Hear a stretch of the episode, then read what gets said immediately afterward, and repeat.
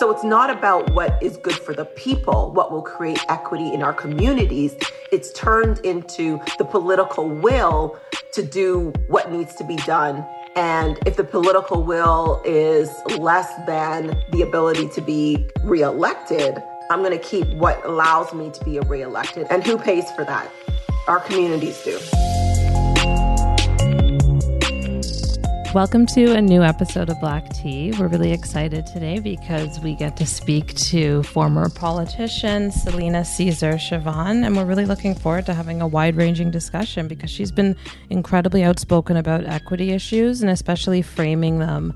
Um, around her experience in Parliament Hill, and it was it's a pretty specific experience. Um, if people remember the way that she sort of left the Liberal Party and then ended up leaving politics. It's a really interesting story. Oh, for sure. I mean, there are so few black politicos out there.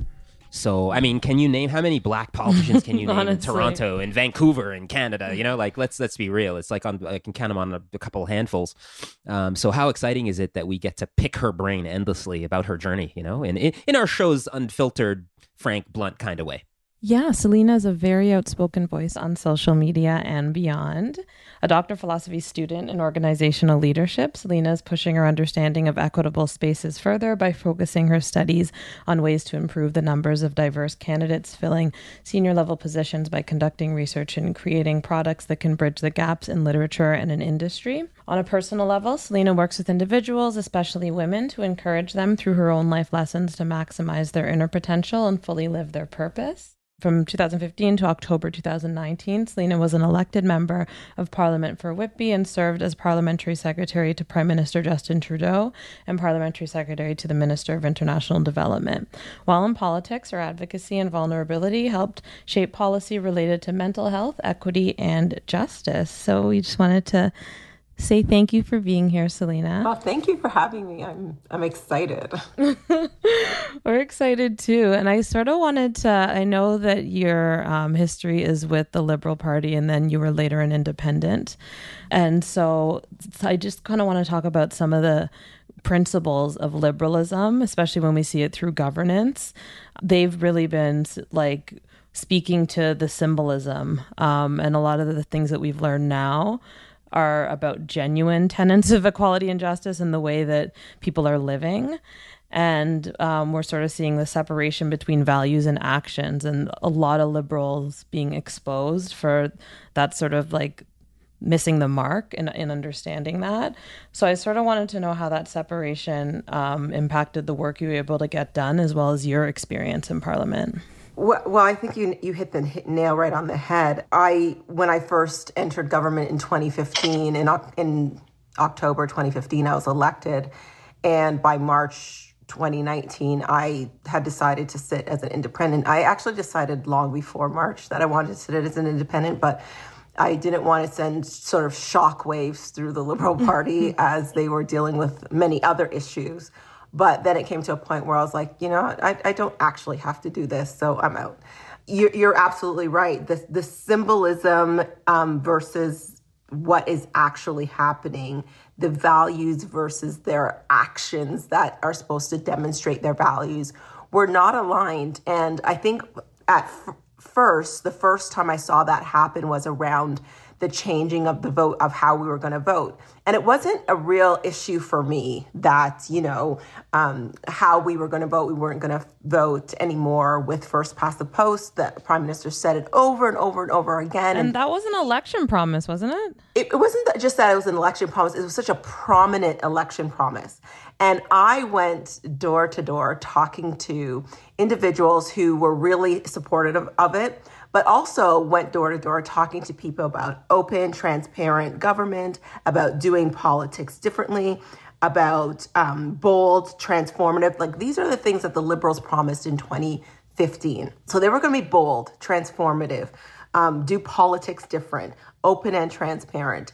And then the first thing that you do is not bold, it's not transparent, and it's not politics different. And I was like, hmm, what is happening here? So I immediately started to see some of the cracks. But when it came to things like justice, when it came to things like, okay, we're going to sign on to the the International Decade for People of African Descent, which I brought to the Prime Minister in 2016 and then was excluded from every single conversation until he announced it. When, when it was announced that we were signing on, I was surprised. I was not involved. I was not involved in any budget discussions around investments to the Black community.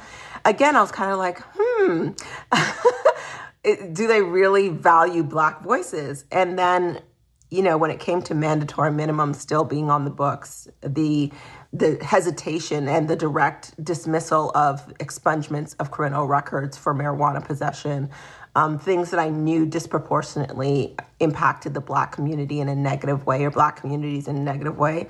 I just thought this is not what I signed up for. And it's interesting because to be, you know, one person in the room and knowing that you have that power and to have that power taken away when you start being outspoken about things. I'm wondering about other black liberals and if they thought you were sort of betraying this allegiance that we have, we're supposed to have to the Liberal Party when we're really just oftentimes treated as pawns. Well, there's two things. So there's the internal factor um, of being within a party where diversity is supposed to be our strength and it actually is not diversity. For them means checking a box and we have you know black woman and we have some this and we have some that and here we're done. Um, there, it's not an inclusive space. Um, and i think the more that i spoke out about issues that were it, it fit the, the problem that I, I was having was that the issues i was speaking about fit within the liberal ideology like so i'm talking about equity i'm talking about justice i'm talking about you know things that are impacting black communities but it's like oh no no no but but not that much. But we can't yeah it's like we don't actually want to do it. Yeah can you dial it down a little bit? Or you know when when the the funding came out for the black community in 2018 i was like first of all what is this? Like 50 million 50 million dollars. So you you're basically saying that you're what what we're worth is fifty dollars each because there's a million black people in Canada. For our the hundreds of years that we've been here, this is what we're worth. And I lost it, and I was told at a meeting that we had with Black Caucus. So this is this is the internal um, that I needed to get on board and and stop being disruptive. And that that's that's a tough place to be in when you're one of one black woman out of 338 people and one black woman in a party that's supposed to say, yeah, we, we hear what you're saying, Celina. This is what we're doing now. We'll do more later or something, something like that. I just, I just, it, it was baffling to me. But doesn't that doesn't that speak to like the whole way in which liberals fail to challenge themselves and rethink how there is no equity? It's almost as if they it's ba- like it it has to be like that. They're not going to dissolve inequity. How can they dissolve inequity if they're not even allowing a black woman to weigh in on conversations that are important to her community? But but equity was not their goal. Diversity was their goal. Diversity was their strength. They that was they said that. And I feel like when I look at that, I'm like, Celina, you were duped. You thought when they said diversity, they meant equity. The, the goal was, and even with the, the, the voting system changed, the goal was to keep the power. And we're not going to change the voting system. We're not going to get rid of mandatory minimums. We're not going to expunge records because those kinds of things make us appear soft on crime. And we want to keep power. So it's not about what the what is good for the people, what will create equity in our communities. It is it's turned into the political will to do what needs to be done. And if the political will is is less than the ability to be reelected, then I'm going to keep the reelection. I'm going to keep what is what allows me to be reelected, and I'm not going to put anything forward that appears that makes me appear that I'm soft on crime because the conservatives will chew us up and they'll win the next election. And who pays for that? Our communities do. Yeah, totally. Yeah, I mean, Celina, it's interesting that you mentioned that because uh, a lot of, um, you know, like uh, when I used to cover City Hall um, years ago, I used to work at Now Magazine, and I used to do interview like young people, you know, um, black youth, uh, racialized youth, and sort of center the conversation around like civic engagement, like to kind of have young people lose those feelings of voter apathy, you know, that can oftentimes creep up, right?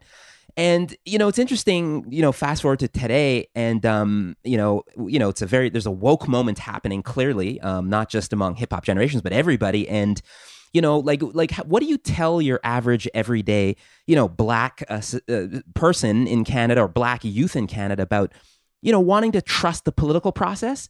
but then you know kind of seeing you know in plain daylight you know we have a prime minister who has worn blackface repeatedly and then he still got reelected you know what I mean? And, and and it's just and his office is consistently mired in scandal and controversy. Now it's the We Charity thing, ethics committee infractions. Like, how do you tell? You know, and you're a mother. You know, I see on socials you have these lovely children. How do we keep young people to not you know not be apathetic? So there's two points to that. Number one is I have said repeatedly I don't know so I do know the answer to this, but I don't know why we blindly just vote for liberals. Um, you know, because my parents came here, and you're, you know, you're supposed to vote for the liberals because Trudeau let us in, and all the. We we shouldn't just be blindly voting. We should be paying attention to what's happening. So whether you want to vote liberal or not is not my concern. The concern is don't blindly vote. The second thing is for for young people is I want them to get involved. In the letter that I wrote when I resigned, I said I wanted I wanted young people, I wanted young women in particular to run, but run in packs. You, I do not think it is possible to change what is happening on the inside.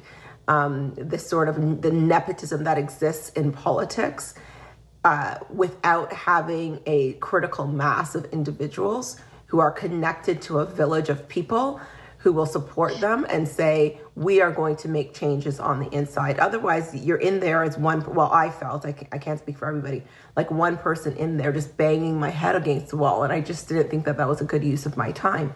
It's about being outside and saying, you know, let's let's be engaged in a way. We don't need a title to be engaged. We need to be understanding of what's happening. Vote where we think our vote will best be useful in our community and then if we want to get involved, run and run in packs, run like wolves, like you're hungry for something, because that's the only way that you're going to challenge what currently exists in the establishment.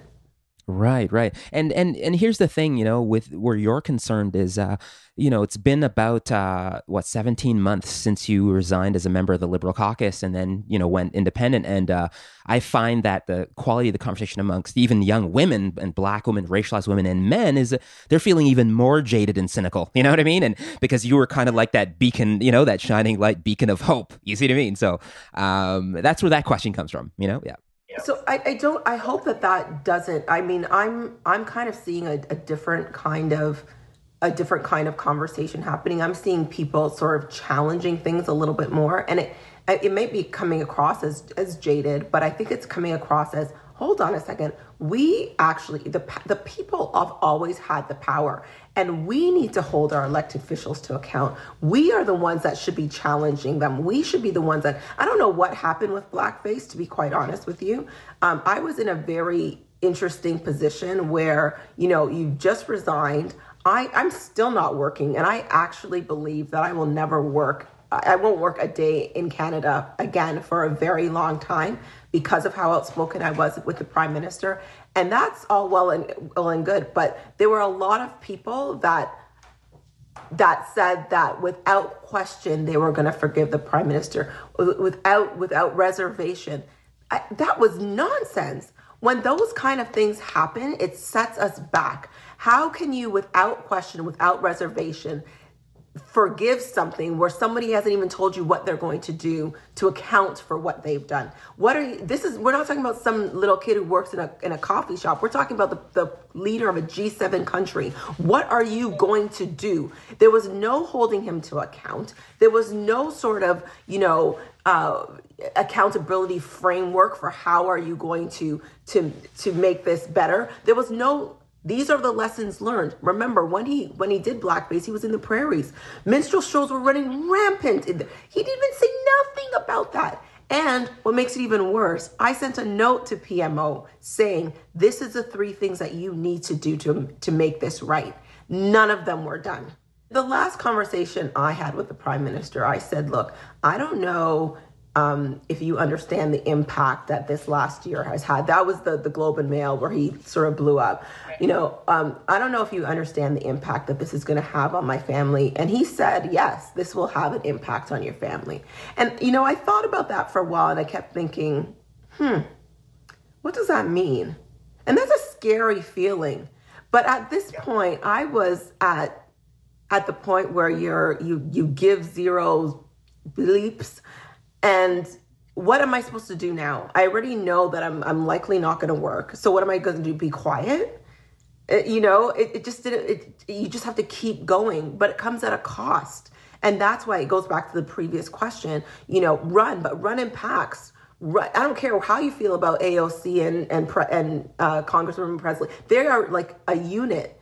Whatever they're doing, whether you like it or not, they're protecting each other and we need that sort of unit protection in Canadian politics, especially as people of color, especially as black women. And I see, I sort of see the connection between, because I know when you did that Globe interview, there was a recounting of um, Trudeau sort of saying, you know, look at all the things that I've done for you. And I think that that is also connected to the way that black people, like, we pressure each other to just sort of give into these neoliberal policies that don't help us in the same way that like white people and non-black people constantly are forgiving white people for doing for performing racism and just saying okay well look at their record look at this. But nobody really actually knows what it means to not treat black people as if they're lower than everybody else.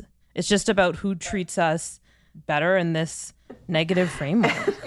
And that when, when did that become acceptable for us? I, I, I I'm trying, and, and, and to be honest, for the first couple of years I was in politics, I actually, and, and I, I wrote this in my book, I actually um, just sent back the manuscript of my book. And one chapter, I said to the editor, I said, one chapter, I sound whiny. I want to like remove the whole chapter. But I, I, I, I kept it in there, obviously. It's at the manuscript stage, nobody's changing anything. Um, I kept it in there because it speaks to that point. It speaks to like, you know, we sort of accept this sort of, oh my God, I think this is happening, but I'm not sure. I really believe that this is the way I'm treated. I feel I'm going to be treated, but it's okay. I, you know, I'll just accept it for now. And then at, in September 2017, I just said, you know what, forget this.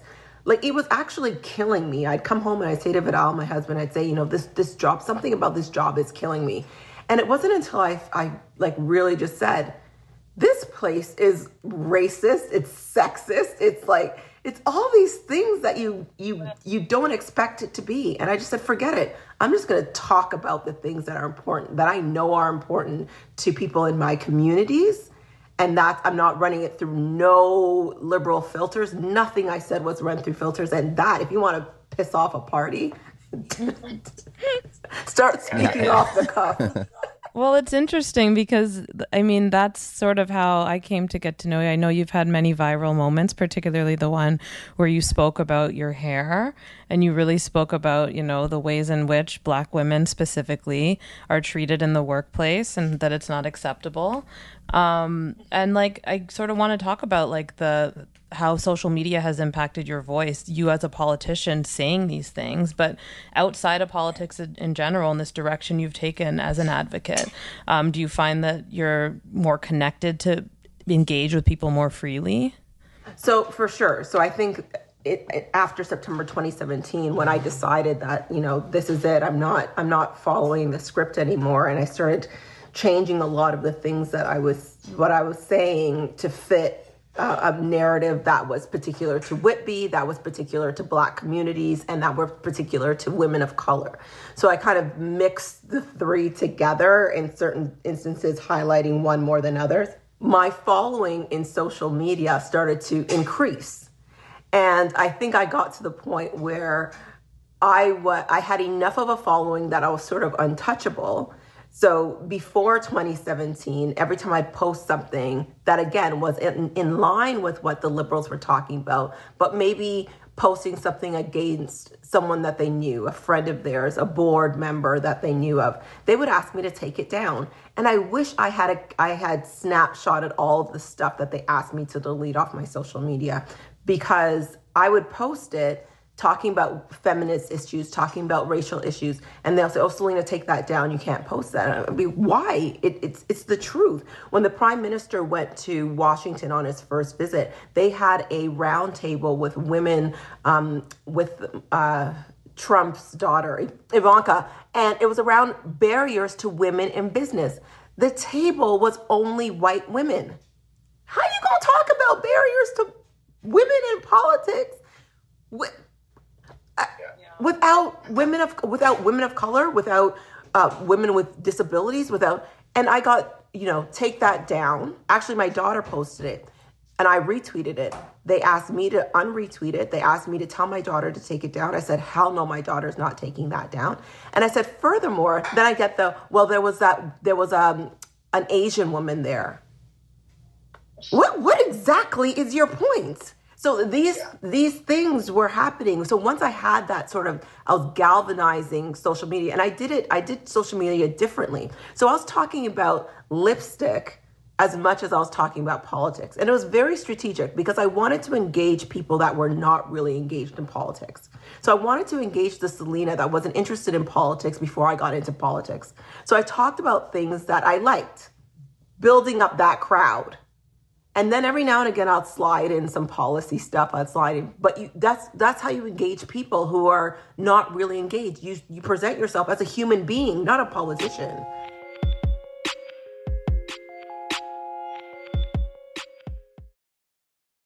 I mean, Celina, to uh, you know, outside of the political realm, um, you know, you've you've been sort of commemorated, celebrated in in, in our community for for example, um, you know, you, have been on this mission to sort of shed more light on mental health issues um, because you came out, you said you'd been diagnosed with depression in 2015. And I think the reason uh, that we in the Black community, you know, doubly or triply commended you for your work in this area is that it, it almost feels like to this day it's just something that does not get talked about enough if at all you know um, I have immediate family members, you know, as far as mental health issues. We all do. It's widespread. Um, but in the uh, black community in particular, it's still very much treated as something that that's taboo. Um, uh, I mean, I remember growing up, uh, you know, you know, I come from a Caribbean background, and I would hear things like, um, I'd always hear these statements, you know, if you if there's somebody around you that is affected by mental health issues, you know, back home you would just sort of send them off to the quote unquote madhouse, you know, um, and I a lot of people from throughout the Caribbean would hear this, and and it and that the quality of that kind of conversation leaves an impression with you, you know. Um, so, so can you uh, speak on some of the work uh, perhaps you might be doing that's happening in this area, and and is it enough? You know, how do we gauge if it's being successful? If if you know these conversations are having are happening more and more in our community or not? So there's there's always two sides to this conversation. One is the community aspect. Um, I think that the, the conversation needs to be elevated in our communities, especially for black women who are told they have to be twice as good, twice as fast, twice work twice as long, do everything twice as. It's not a sustainable model for living. And if we're not talking about what the impact of that is on our health, on our sanity, on our physical well being, then we end up paying the price in in other ways. So from a community's perspective i think we need to change the way we have these conversations. I'm not saying that we need to ever, that we should let up and be relaxed and assume that you know we're going to get equity by not working twice as hard. What i'm saying is that we just have to have the other side of the conversation and understand that if we're not speaking about our mental health challenges that we are going to pay the price at some point for it the other side of that, though, is if our, if we're not talking about the the impacts of of racism, of microaggressions on our mental health, the the this the the systemic racism that we deal with every day, that that impact our mental health, we will never have an opportunity to truly change systems that impact us. So if we're not having these elevated conversations about health outcomes around how the, the, the racism in our education system um, kills our kids opportunities by the thousands because they are they are told all sorts of things in school by administration not just by students and the employment opportunities you know all of these things impact our mental health. We know that. We know how how racism impacts our mental health. If we if if we as a community are not going to raise sound the alarm on these issues how do we and we keep conforming to fit into a societal's narrative of what is eh, quote unquote acceptable or not how are we going to change a system that is fundamentally flawed we we have as a community need to be talking about it. We need to be raising the alarm and it just can't be some of us raising the alarm. It has to be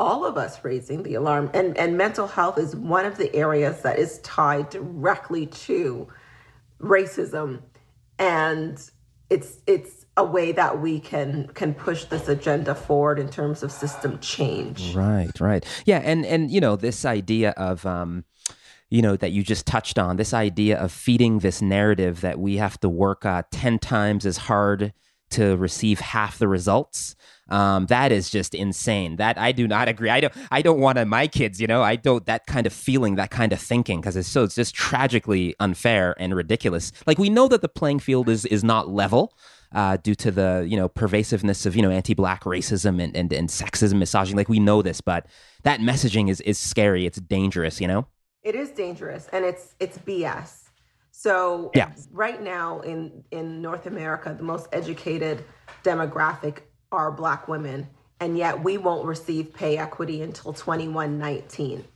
like so how are you working twice as hard? We're getting our degrees we're getting our post-sec i'm actually really thinking about dropping out of my phd program because i just think it's i i, I i'm having a challenge about thinking of continuing. I have two MBAs. I'm doing a PhD. How much? And I, I still can't find a job. I've been out of work for 17 months, right? It's, it's the principle of it. It's not like, you know, I'm, I'm going to be kicked out of my house anytime soon. But it's the principle of the matter. If this continues to happen where we keep thinking, oh my God, it's just about getting more education. Y'all stay in school. It's just about you doing this. It's just about you doing this. It's just about you doing this little bit more, this little bit more, this little bit more well, you know what? That little bit more is not adding up to anything. When when do we get the equals what? There what, what is it equal? What what are we what are we adding up to? To to not getting equal pay until 2119, 100 years from now? I'll be dead. So what am I adding up anything for?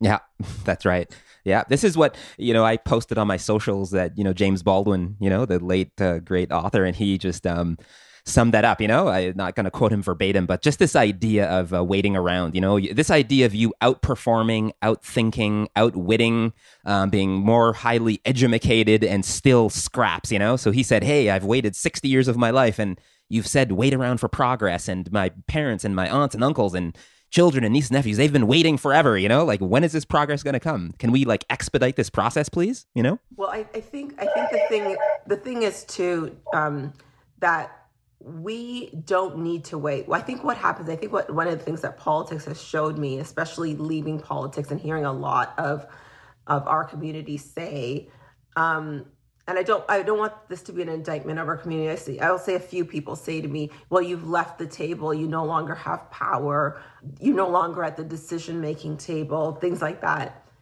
And I'm like, the power is not in the title. The title is not the power we have a lot of power as as people as black people in particular to shift the dynamic to change the way things the way things work. But there's so much work to be done. What are we supposed to do? And it's like why would you be at the table if, and accepting crumbs? You might as well create your own table. Well that's just it. That's just it. So my response is first of all i had the guts to actually get to the table. So let's let's not start by dissing me. Number one. Number two, I know how the table is made. I could sit right in my house and send messages and poke everybody at that table in a way that'll make them respond. I sent a message to PMO two weeks ago, within two hours, there was a response. One hour for Katie Telford, another hour for the response to happen. It's not that it's not that the power disappeared when I when I without the title. The the the title is is non-consequential. It's about the ability to understand how much power you actually have to make things move. We as as communities of black people across this country have that power. I think one of the issues is is once we start getting our ego or let our ego get in the way of our ability to actually leverage and capitalize upon that power, that's when we get into trouble. So I don't need a I don't need a title. I don't need to sit at the table when love is no longer being served according to Nina Simone. I could get up and walk away and still know exactly what to do with that table because I've sinned, I've sat there, I've been there, I know what it looks like. And unfortunately, being there had my hands tied. So I could and I was muzzled where I was I was not saying anything. I was not allowed to do a lot of the things that I were, that I want to do. And sitting on the outside, I could send off tweets that that says exactly what I need to say. Well, we so appreciate you sharing these gems with us, Celina. Thank you.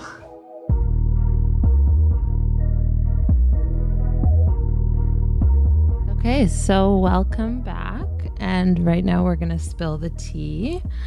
Something I thought was really interesting, it was recently announced this week um, that Tyler Perry and his foundation have been selected as a recipient of the Television Academy's 2020 Governors Award and he'll be presented with an Emmy statue on September 20th. And um, the release says he's being recognized for his achievements in television and his commitment to offering opportunities to marginalized communities through personal and the Perry Foundation programs of inclusion, engagement, employment, and other philanthropic initiatives. And in the article, they sum up his achievements like this they call him a self made actor, writer, producer, director, and philanthropist.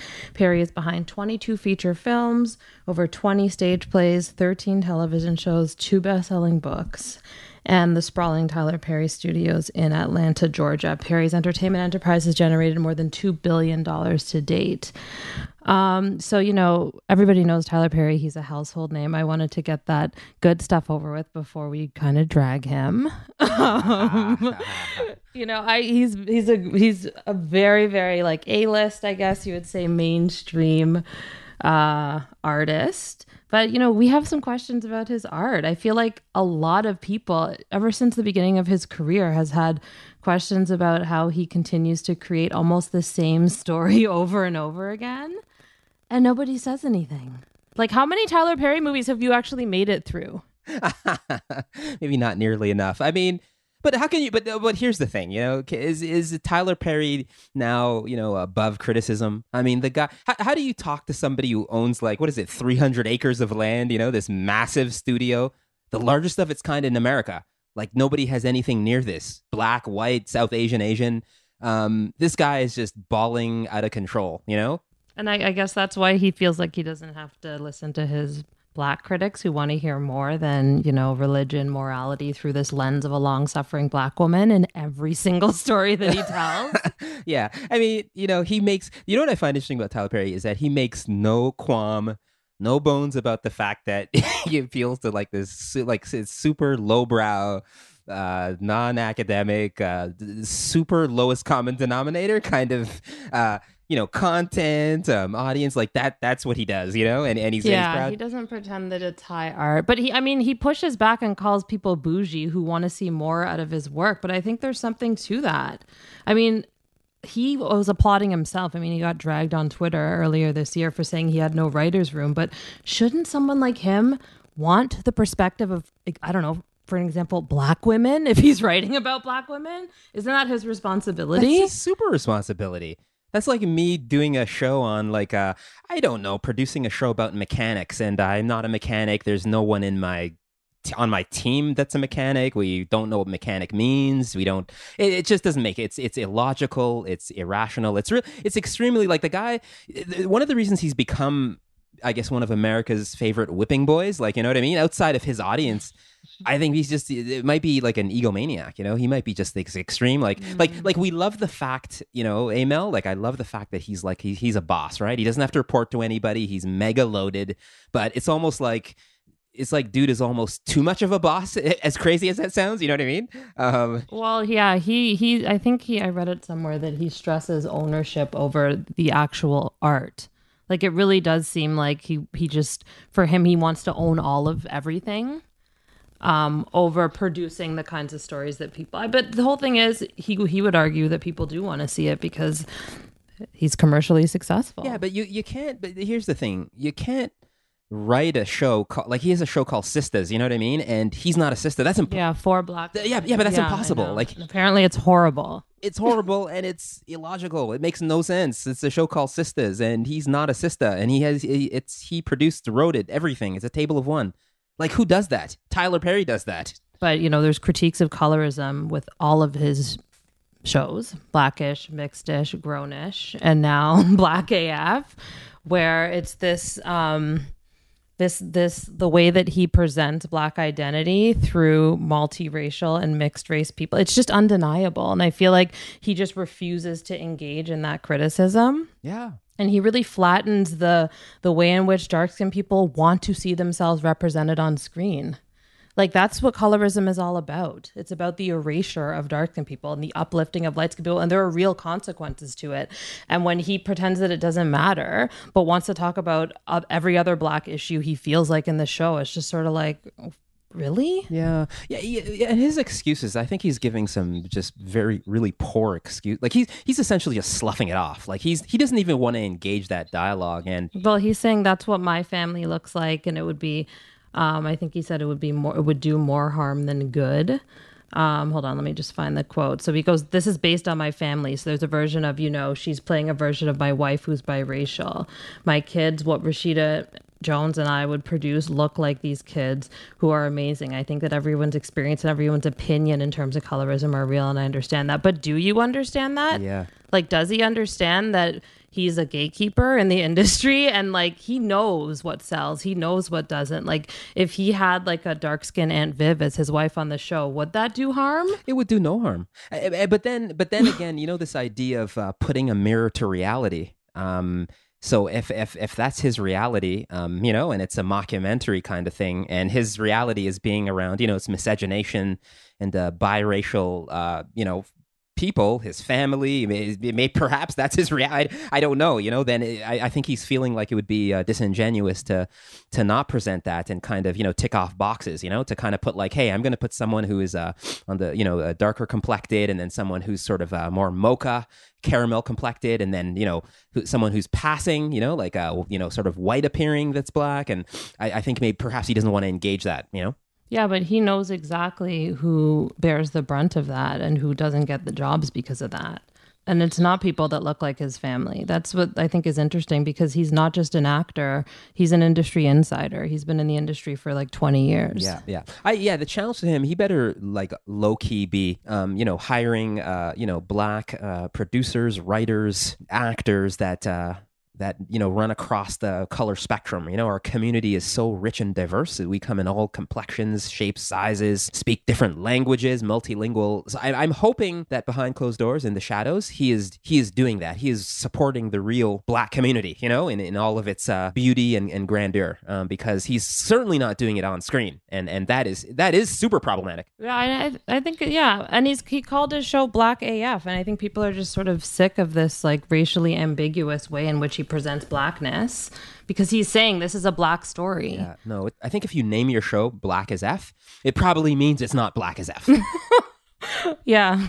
yeah, I think uh, the Kenya Barrises of the world, the Tyler Perrys, they will continually be, you know, constantly taken to task um, for you know I think it's just a very linear, one-dimensional approach to blackness, um, uh, which is not black as f. Um, and uh, the mere fact, you know, th- this idea of, of cashing in on buffoonery, it's just like, I, I'm sorry, Mel. That's where, you know, like, I can't. Tyler Perry, you know, that guy's just questionable at best. But I love his, I love his business acumen. But, but outside of that, I, I, I'm not the biggest fan. I got to be honest.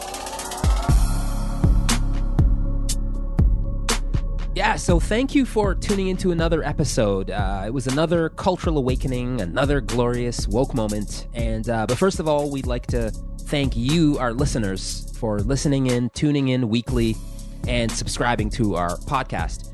So we'd like to thank our uh, super producer Ryan Clark, our guest this week, Celina Caesar Chavannes. She was awesome. So you can find us on socials. Um, Williams, my co host, she's on Twitter at Milena Williams. And you can find her on Instagram at the Only Melly. Uh, to track me down, if you want to stalk me, drag me, cancel me, stan me, I'm at Dalton Higgins 5. And don't forget to leave a five star review on your favorite podcast app. Wink, wink, hint, hint. We love ya.